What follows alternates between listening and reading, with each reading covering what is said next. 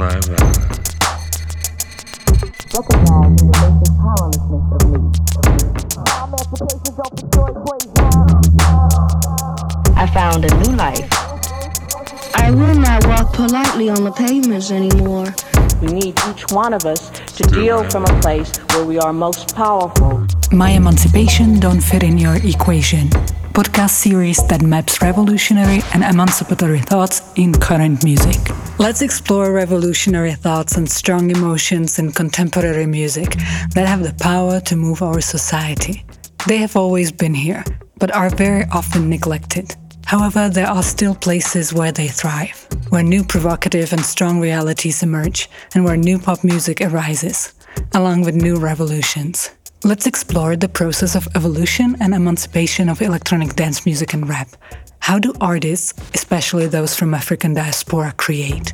Is it even possible to create when the art should be an absence of fear? What can artists help us learn and unlearn? How can we become connected and free ourselves through listening? Meet the artists who produce music as well as important knowledge, bring communities together, and organize variety of initiatives. How does their emancipation diverge from the current normative equation? I'm Mary C, and this is My Emancipation Don't Fit in Your Equation.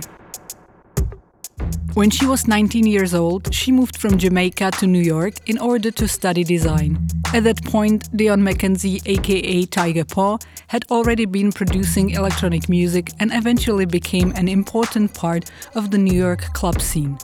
As a black queer artist, this allowed her to break free from the pressures of the conservative Jamaican society, constricted by religion and marked by colonialism. Her experience in the US wasn't just positive either, since it's also a place where some still have more freedom than others. Despite the obstacles, she managed to start her own night fake accent, which celebrates queer people present in the club scene and creates a safer space for them and their audience. Her other event, No Bad Mind, focuses on Caribbean trans and queer people of color. Since 2017, Tygapaw has released three EPs and several singles exploring identity, nurturing self esteem, as well as dealing with toxic relationships and violence. Her newest album, Get Free, is published under the label of the Mexican collective N.A.A.F.I., and its main theme is empowerment. In Tygapaw's case, this is another step in the process of healing and unlearning self doubt. What was the journey of Tygapaw's exploration of the Afro American roots of techno music? What are her experiences with establishing oneself within the music scene as a black queer person? And how is she rebuilding relationships with her body and her ancestry? These are the main topics of this episode of My Emancipation Don't Fit in Your Equation podcast series presented by Mary C and Institute of Anxiety.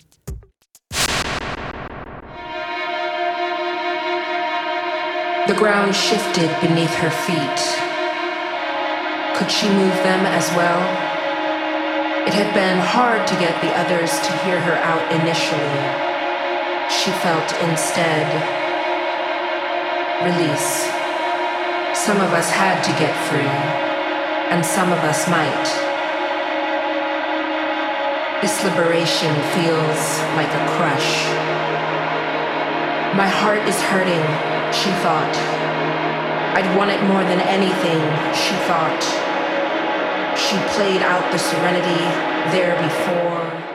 Following the previous projects like Love Thyself, Handle with Care, or Ode to Black Trans Lives, Tygapaw calls for liberation. The main theme on her new album, Get Free, is personal freedom, and it is inspired by the roots of techno in Detroit. Though the main topic of the album is very personal, as well as a serious political issue, the creative outcome is very empowering and energizing.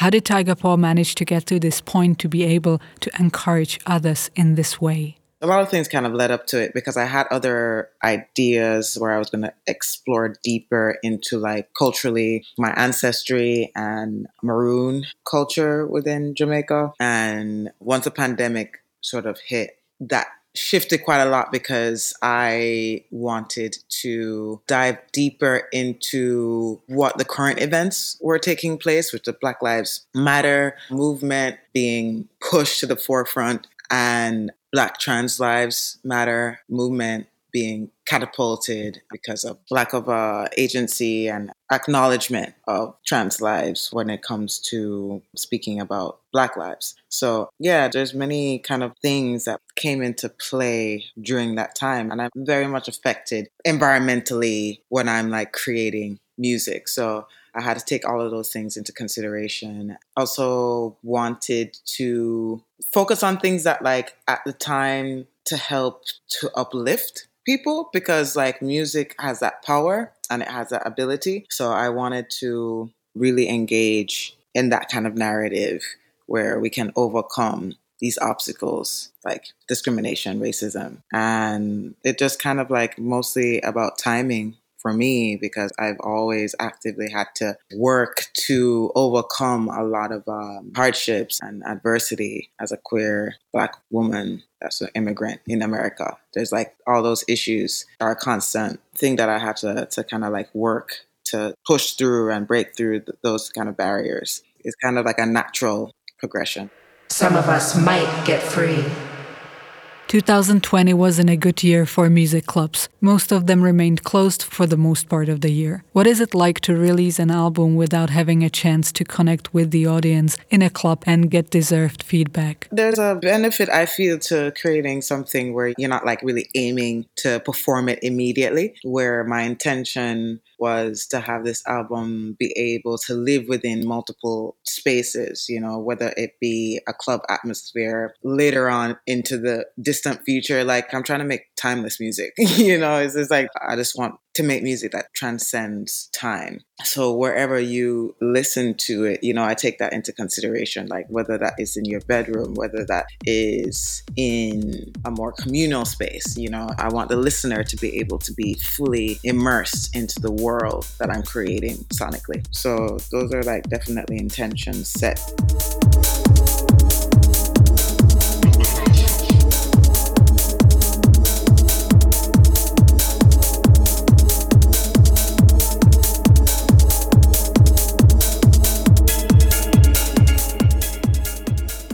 So the feedback has been all positive. you know, I've been really always surprised because I guess, you know, I'm still overcoming those challenges of like self doubt. But the, the doubt, I have to always like very much explain what it is, what self doubt comes from. Self doubt is not innate. You're not born thinking that you're not able to do things.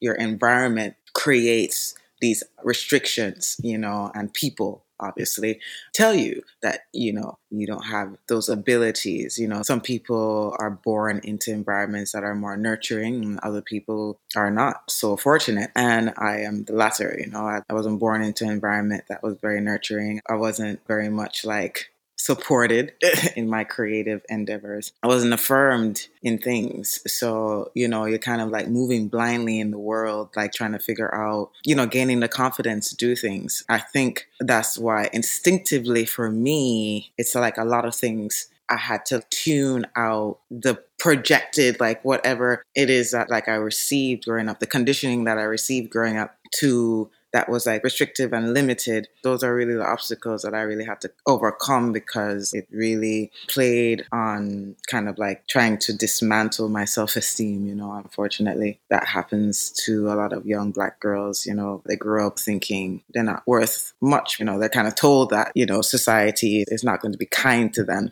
And so that the conditioning is, is just like, I'm going to be tough on you and give you tough love so that to prepare you for the brutality of the world and I am opposed to that method. You know, I'm very gravely opposed to that because I'm fortunate to have my, you know, come from some form of ancestry that possesses immense amount of strength to, to overcome, you know, like I'm not going to take credit for having the strength. It must be something that was given to me ancestrally to be able to do the things that I've done coming from the background that I've come from. Yeah, so I take that into consideration that, that everybody's not the same, you know, but and I empathize for the ones who are not able to fully actualize the dreams, you know, because of all of the hardships that they, they have to endure. And for me, Get Free is like always extending that hand to those who need it. That's my objective in my music is to really help the ones, you know, who feel alone and isolated because I've experienced that quite a bit in my life. So I want to extend that hand to like let them know that they're not alone.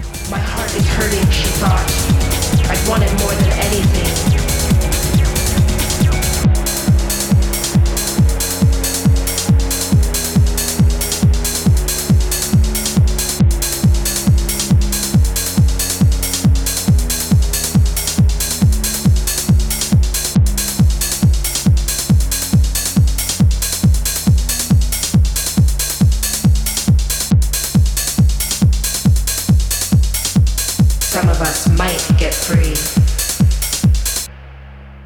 Did Tygapaw have to reconnect with her ancestors, or did she learn about the Maroon culture as a child already? Yeah, I had to go back and establish it because the thing is with colonialism, the unfortunate aspect, the horrible. I don't even know if there's no good aspects of colonialism. There's like there's a disconnecting of your ancestry of like where your true roots are where your foundation is and to take on someone else's culture that you feel disconnected from but the conditioning and the projection and the sort of uh, assimilation into a different culture is like an erasure you know an erasure that's very violent you know that you don't quite understand why there's certain structures that like exist you know classism colorism those are the things that are very prominent within caribbean culture and jamaica that i grew up in and so it creates this intense, yeah, it's like isolation that I felt like how I found my path to connecting with my ancestry was leaving Jamaica.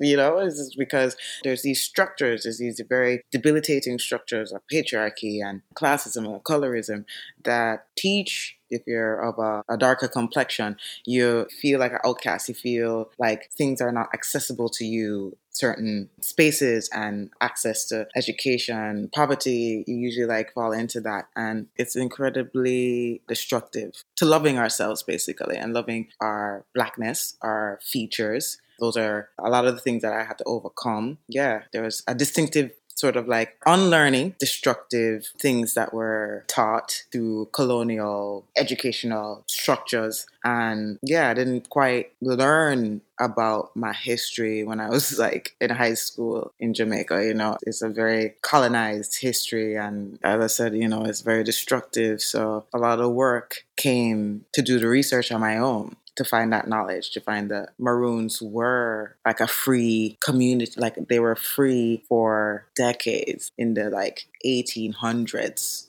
you know, as like black people who were free. And that's not taught. They're demonized in history books that we were given to in high school to read. Those are the history books that we were sort of labeling them as savages. And this is written by the colonizer, you know, by the British whites, you know, and so it doesn't paint a very accurate depiction of history. It's very one sided in favor of the colonizer. And I just think that it's to the detriment of young, impressionable black Jamaicans who need to feel and know that they come from very powerful tribes, you know, very powerful communities so that they can like feel empowered in that way. And so I am going to do that like project, but that takes a lot of work and research and deeper research. But I think I always on my path, I'm leaving those type of messages within my music subtly, but it's nice to feel that like people are really connecting with it because they're understanding that that's the narrative that I'm telling. Sometimes it seems that the black roots of techno were erased as well.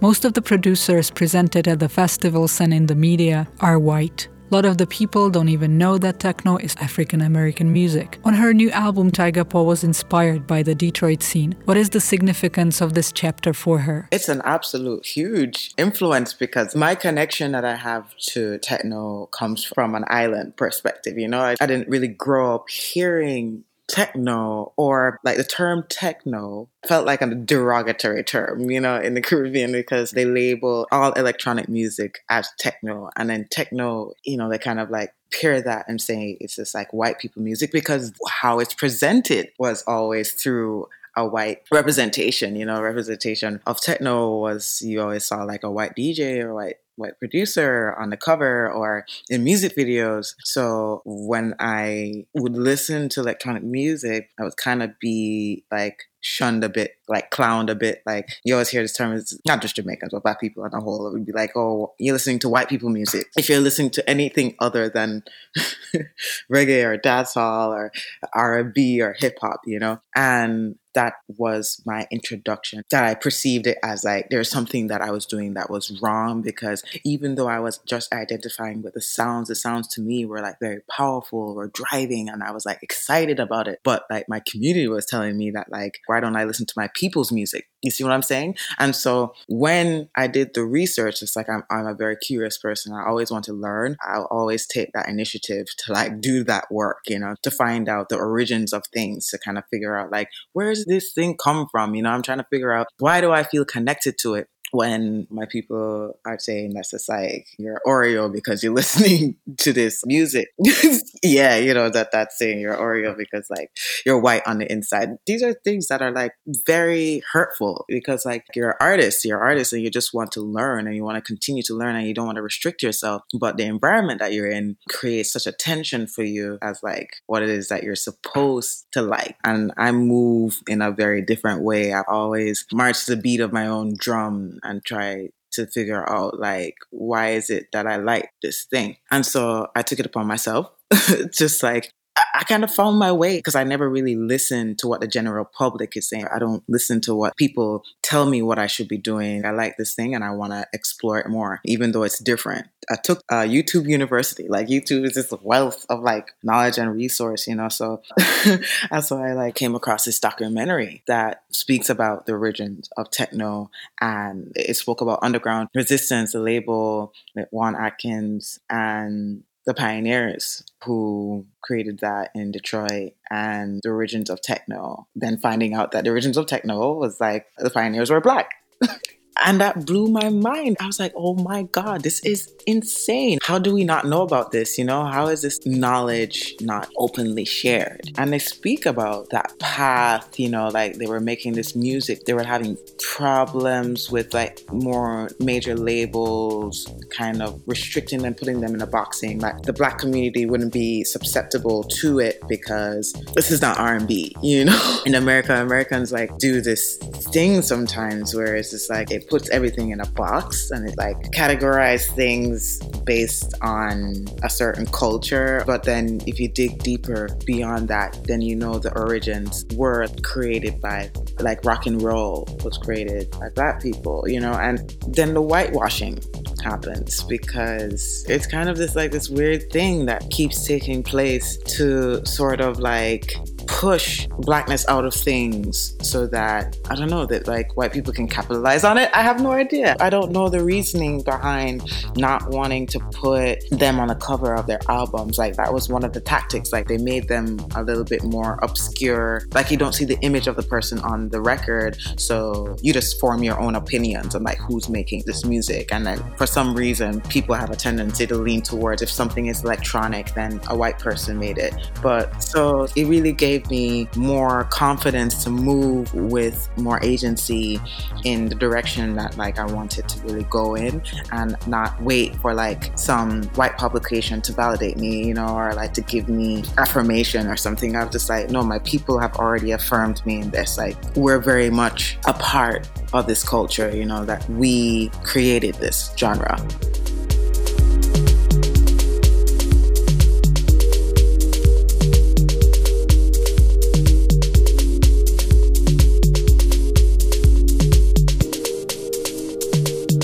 Dancers, will we get off today, huh? The new dance show basically was an underground reiteration of Soul Train and Soul Train was a dance show in the 70s. Yeah, in the 70s, where R&B and soul you featured like singers, and you would just have group dancers in the space, like really moving around, cater the vibe energy. So this looked like a really fun party that you were able to witness on television. Soul Train was revolutionary, and so techno being revolutionary, I'm sure conceptualizing that show, they're like, oh, let's take Soul Train, let's like play techno and the community and like find the best dancers and we're going to film this and like a dance show. And it's really important to have seen that because it's like the late 80s. It's an artifact. It's the proof that this is a part of our history. Uh, seeing black people dance to techno in the 1980s. That blew my mind as well. And the dance moves and the tempo, seeing 140 BPM tempo back then, I was just like, that's insane. That's incredible, you know, dancing to that. And I got so excited and I was just like, yeah, this is all the content, this is all the influence I need to move confidently in this space so I can create the music that I want to. And it was really affirming using that as a reference.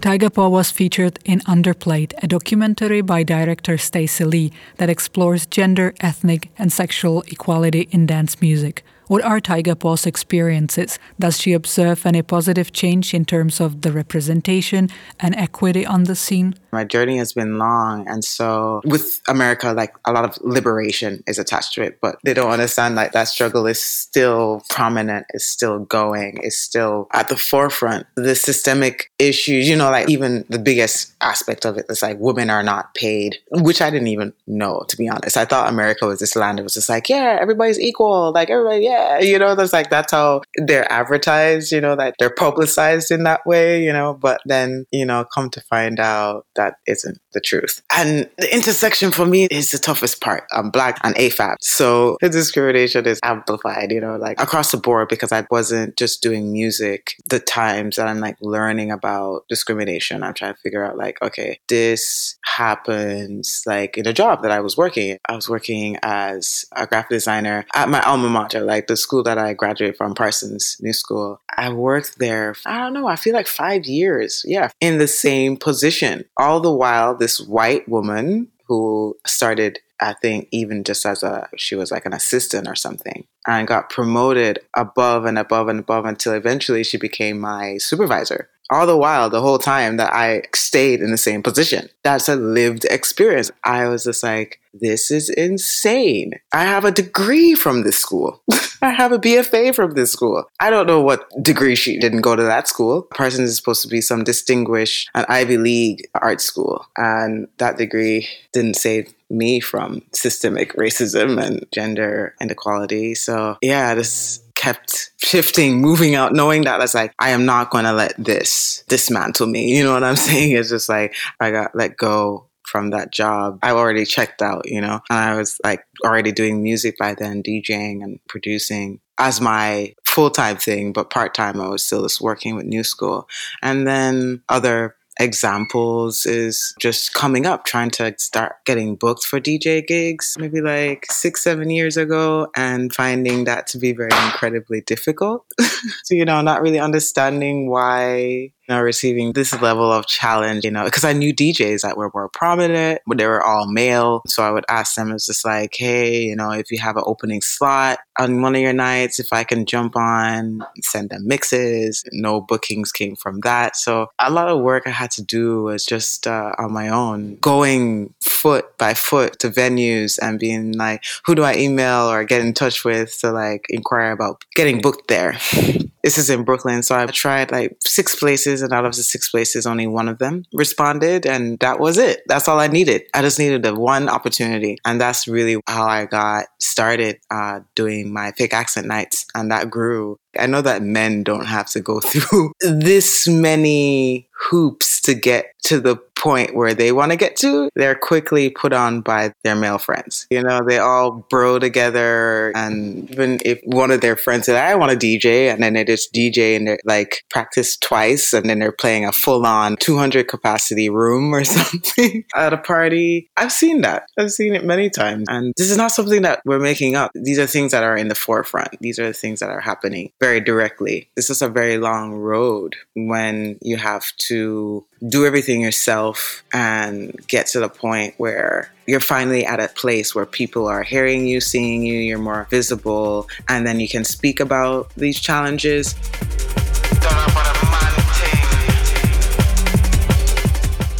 I've never had anyone putting me on. I've had to really like build everything from the ground up. So when you come from that side, there's no structure under me that I'm messing up because it's only me. There's nobody that I'm going to offend because nobody helped me out. so I can talk as freely as I like, and that doesn't affect me. That's the advantage that I have, the path that I took. It's a very solo path, a very isolating path, and there's a lot of gatekeeping that happens to you. But I'm so fortunate that I wasn't alone. You know, my ancestors have been with me the whole time. I was able to really break, shatter, every single glass ceiling so far. And that's why I'm very vocal about the process because it doesn't have to be this way. Y'all are playing way too much and y'all are like really creating such a hostile environment where you create this environment so that to make us believe that there's only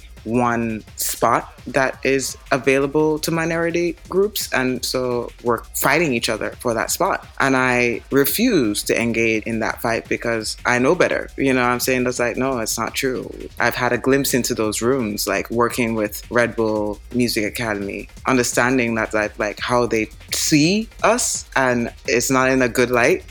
and yeah, as us numbers, and that has shifted quite a bit. Like how I understand that it makes no sense to like play this game, you know, like constantly, constantly trying to do work that you feel like it's going to get you to that place because that's what they're acknowledging. That's what they're paying attention to. Just like the best thing you can do is like remain your authentic self and create that work. And the right people will receive it. The right people will really connect to it. And that's been my experience. It's just like so, so, so blessed that my supporters really come through. The numbers have just gradually grown throughout the years, you know. That's obviously not a model that everybody wants to follow because it's a very long road, very strenuous road.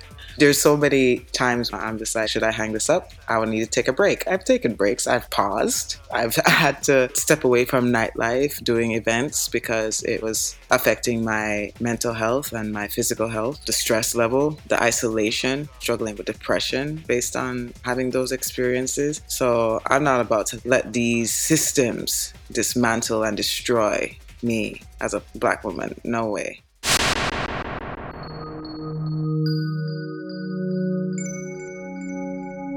As a, a black woman uh, who was a black girl, I see the attack on us comes in a very different form.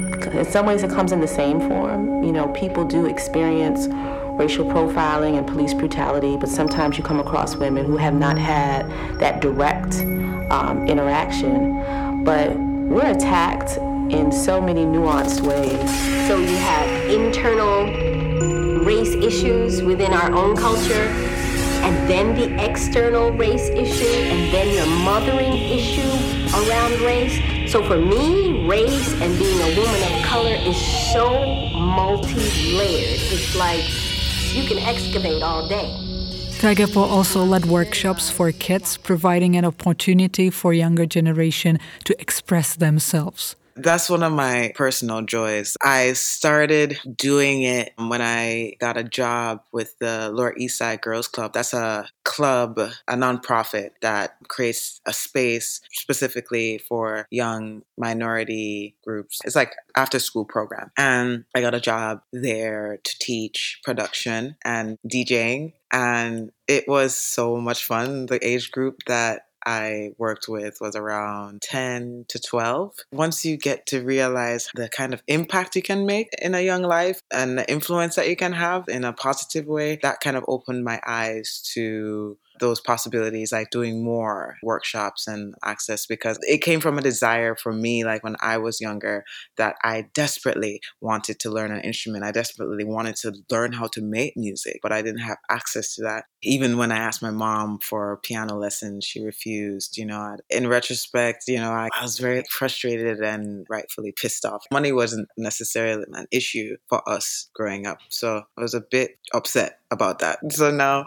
I guess it's like paying it forward, realizing that like if a young child has a desire, especially young girls, if they have the desire to create or express themselves creatively, it is so beneficial for them to have that space to do that. And I can see that with being exposed to that program and teaching that sometimes when a kid has a anger or energy, like stuff that's happening that might be really disruptive to them emotionally is happening at home. When they have a place that they can fully express themselves creatively, it is really form of therapy. It's on a deeper level for me. That's over like a five year span that I've done certain workshops. And then this gave me the idea and I was sort of like pitching it to Ableton because I just always had this idea I would like to open up workshops like that things that I'm doing in the states I would love to do that in the Caribbean I would love to do it specifically from where I come from in Jamaica. That could just change everything for young black people. I've been having more conversations of late that it could be a possibility in not so distant future you know and, and it's all dependent on funding obviously. That's one of the biggest challenges that I continue to face in my career is like all these restrictive practices in terms of money and capitalism. It's just so frustrating sometimes, you know, because like, yo, if I was a millionaire billionaire, oh God, I would just pour half of that money into building music programs in all developing countries. There's so much access, but it's like a small percentage of the people in the world that own it, that have it. And that just creates so much suffering. Even just thinking about that, you know, I was just like, it's possible. I've seen the impossible in my life happen, getting out of certain things like actualizing my dreams, touring the world, everything in my life. I always had these dreams, but never thought they were a possibility. Then they came true. So now I'm just like, okay, fuck that. Let's do, let's go forward with manifestation and get this done.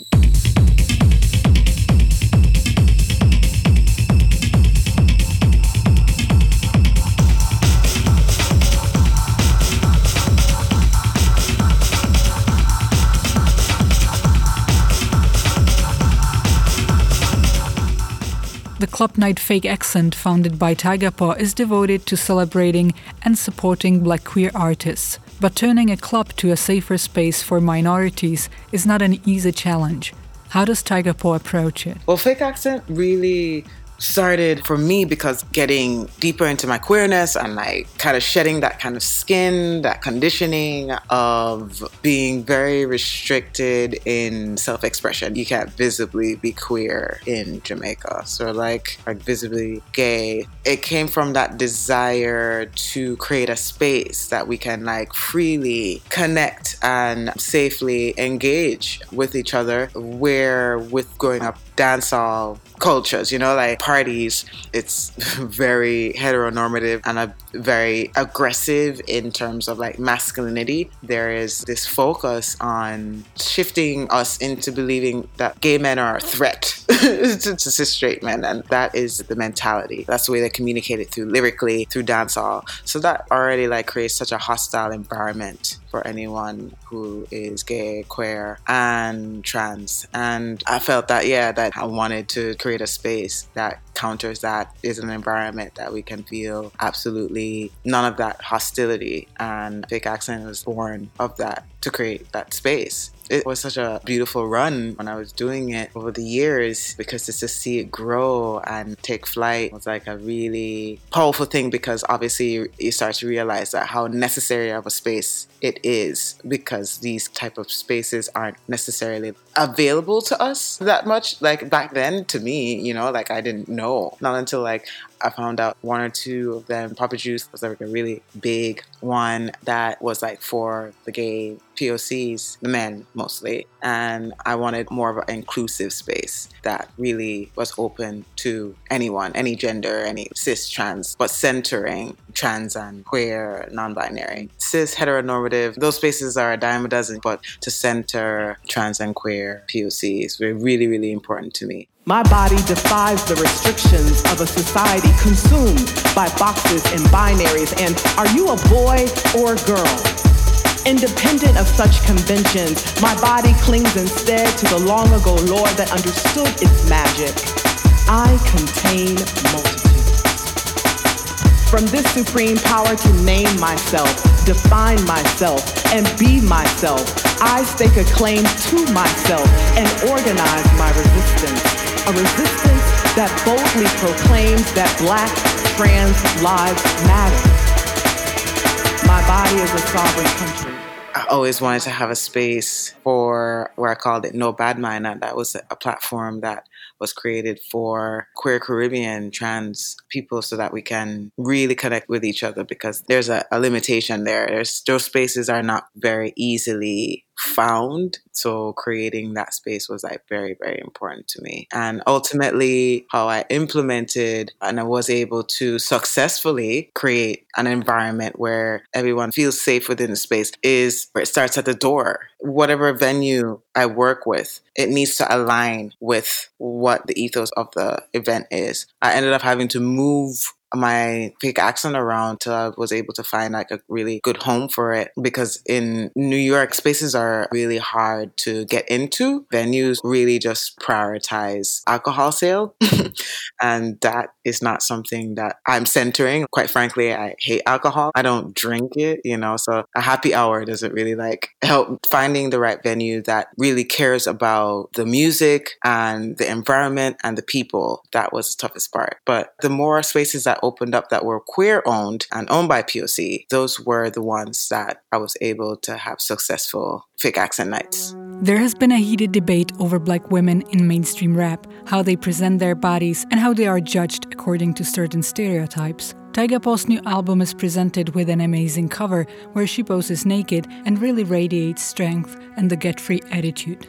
How did the relationship with her body evolve, and what is the story behind the portrait? That's was the unlearning because Jamaica has a very like conservative Christian background, so body shaming with women is a big thing. You have to wear long skirts. I went to all girls school. God, I, this is British colonialism for sure, where your skirt has to be below your knees and like they measure it. But I guess coming up, I had some badass classmates, and they would tailor their skirts above their knees. And I thought that was like really defiantly, radically amazing because it's like fighting the system, the oppressive structures, you know, but also dancehall does that in the hypersexuality of women and that as empowerment, you know? Like people misconstrue it a lot, but it is about empowerment. Like who's to tell you what to wear, when to wear it, whenever. Like it's your body, your choice. Nobody's telling no man how to dress. So same rules should always apply across the board, regardless of gender. There really at this point should be no gender clothing wise, like in my opinion. Yeah, so like shedding of that to me, like I kind of had that thing with my body where I don't feel attached to it. And I think that is in regards to I didn't have the language back then around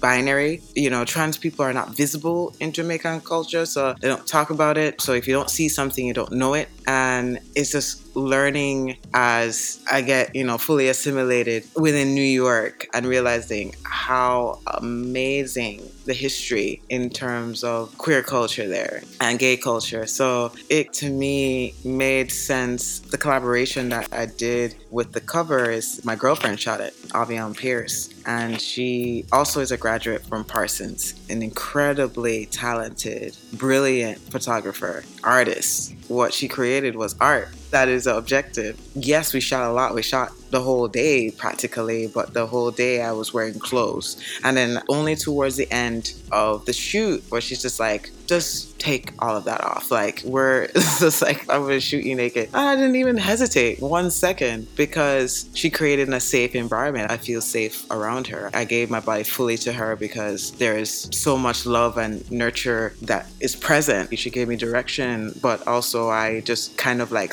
slipped into this, you know, I felt strength. I felt empowered. I always feel that way with my body now because I was starting to do a lot of work physically with strength training and working on my upper body and lifting weights and doing bench presses.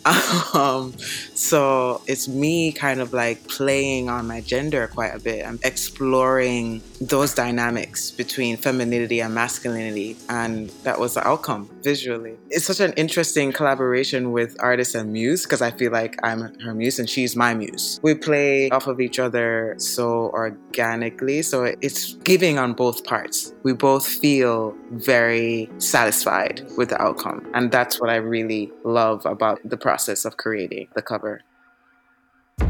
Thank you for listening to the sixth episode of My Emancipation Don't Fit in Your Equation podcast series. This time with Tygapaw, DJ, producer, designer, and promoter. You can find her music on tygapaw.bandcamp.com.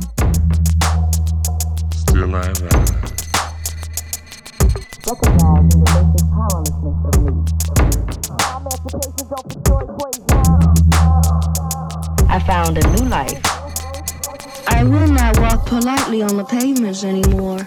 We need each one of us to deal from a place where we are most powerful. Rovnice emancipace. Podcastová série mapující revoluční a emancipační myšlenky v současné hudbě.